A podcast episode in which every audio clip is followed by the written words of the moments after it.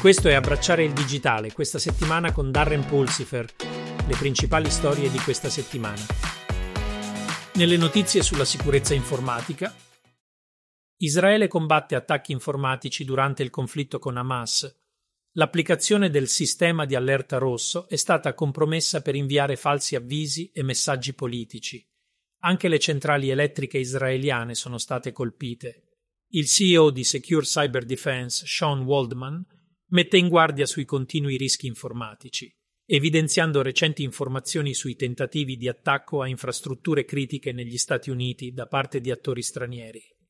Egli sottolinea la necessità di proseguire con progressi nel campo della cyber security.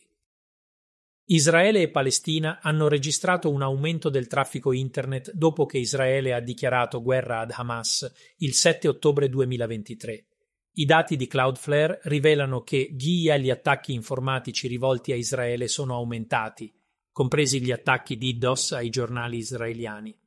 In Palestina si sono verificate interruzioni di Internet, potenzialmente legate a blackout di energia. Cloudflare sta monitorando queste tendenze e offre strumenti per tracciare i modelli di traffico Internet.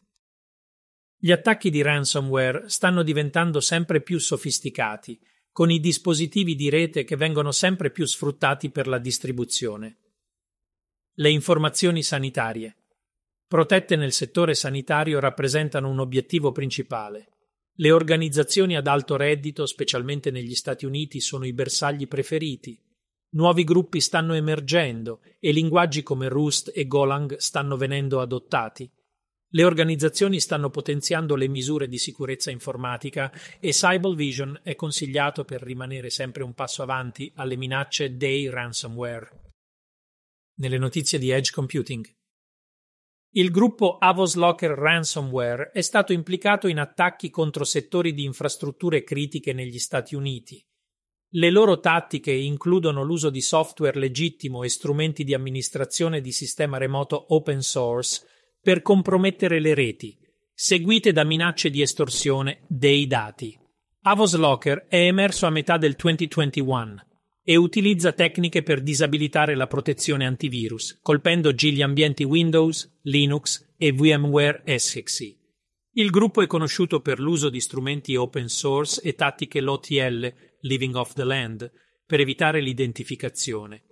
CISA e l'FBI raccomandano misure di mitigazione per le organizzazioni di infrastrutture critiche, tra cui controlli sulle applicazioni, limitazione dei servizi di desktop remoto, restrizione dell'uso di PowerShell e mantenimento di backup offline. Gli attacchi ransomware sono aumentati notevolmente nel 2023 con gli aggressori che distribuiscono rapidamente ransomware dopo l'accesso iniziale.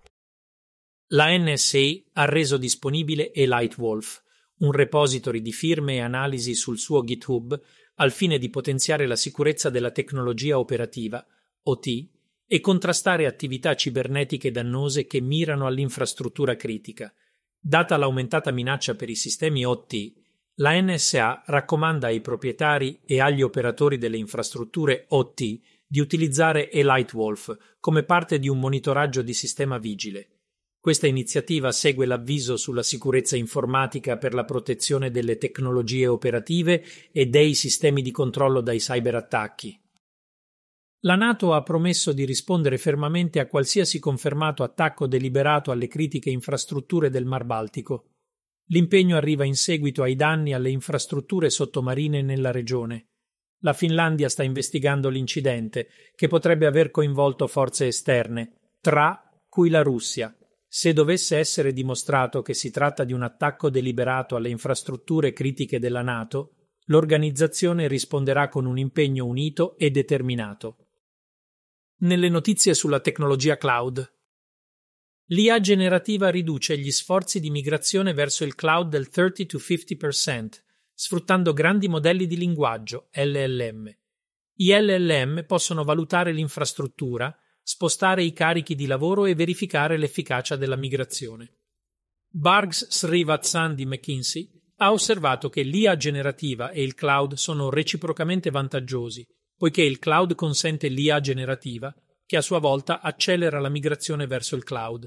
I LLM possono essere utilizzati per la generazione di contenuti, l'interazione con i clienti, la creazione di dati sintetici e la programmazione. Le imprese con soluzioni tecnologiche locali si trovano di fronte a interruzioni durante il passaggio al cloud completo. Per affrontare questa sfida, l'approccio cloud ibrido consente alle aziende di mantenere i servizi principali localmente.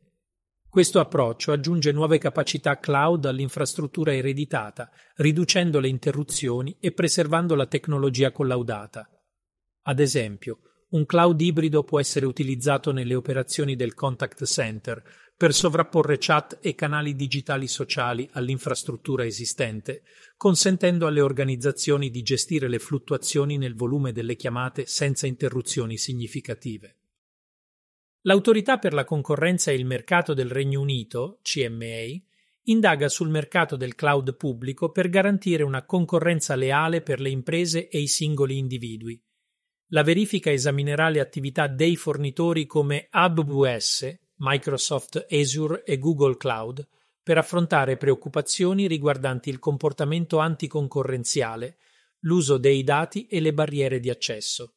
L'obiettivo della CMA è promuovere l'innovazione, offrire prezzi competitivi e garantire la scelta del cliente. Nel podcast Abbracciando la trasformazione digitale Notizie.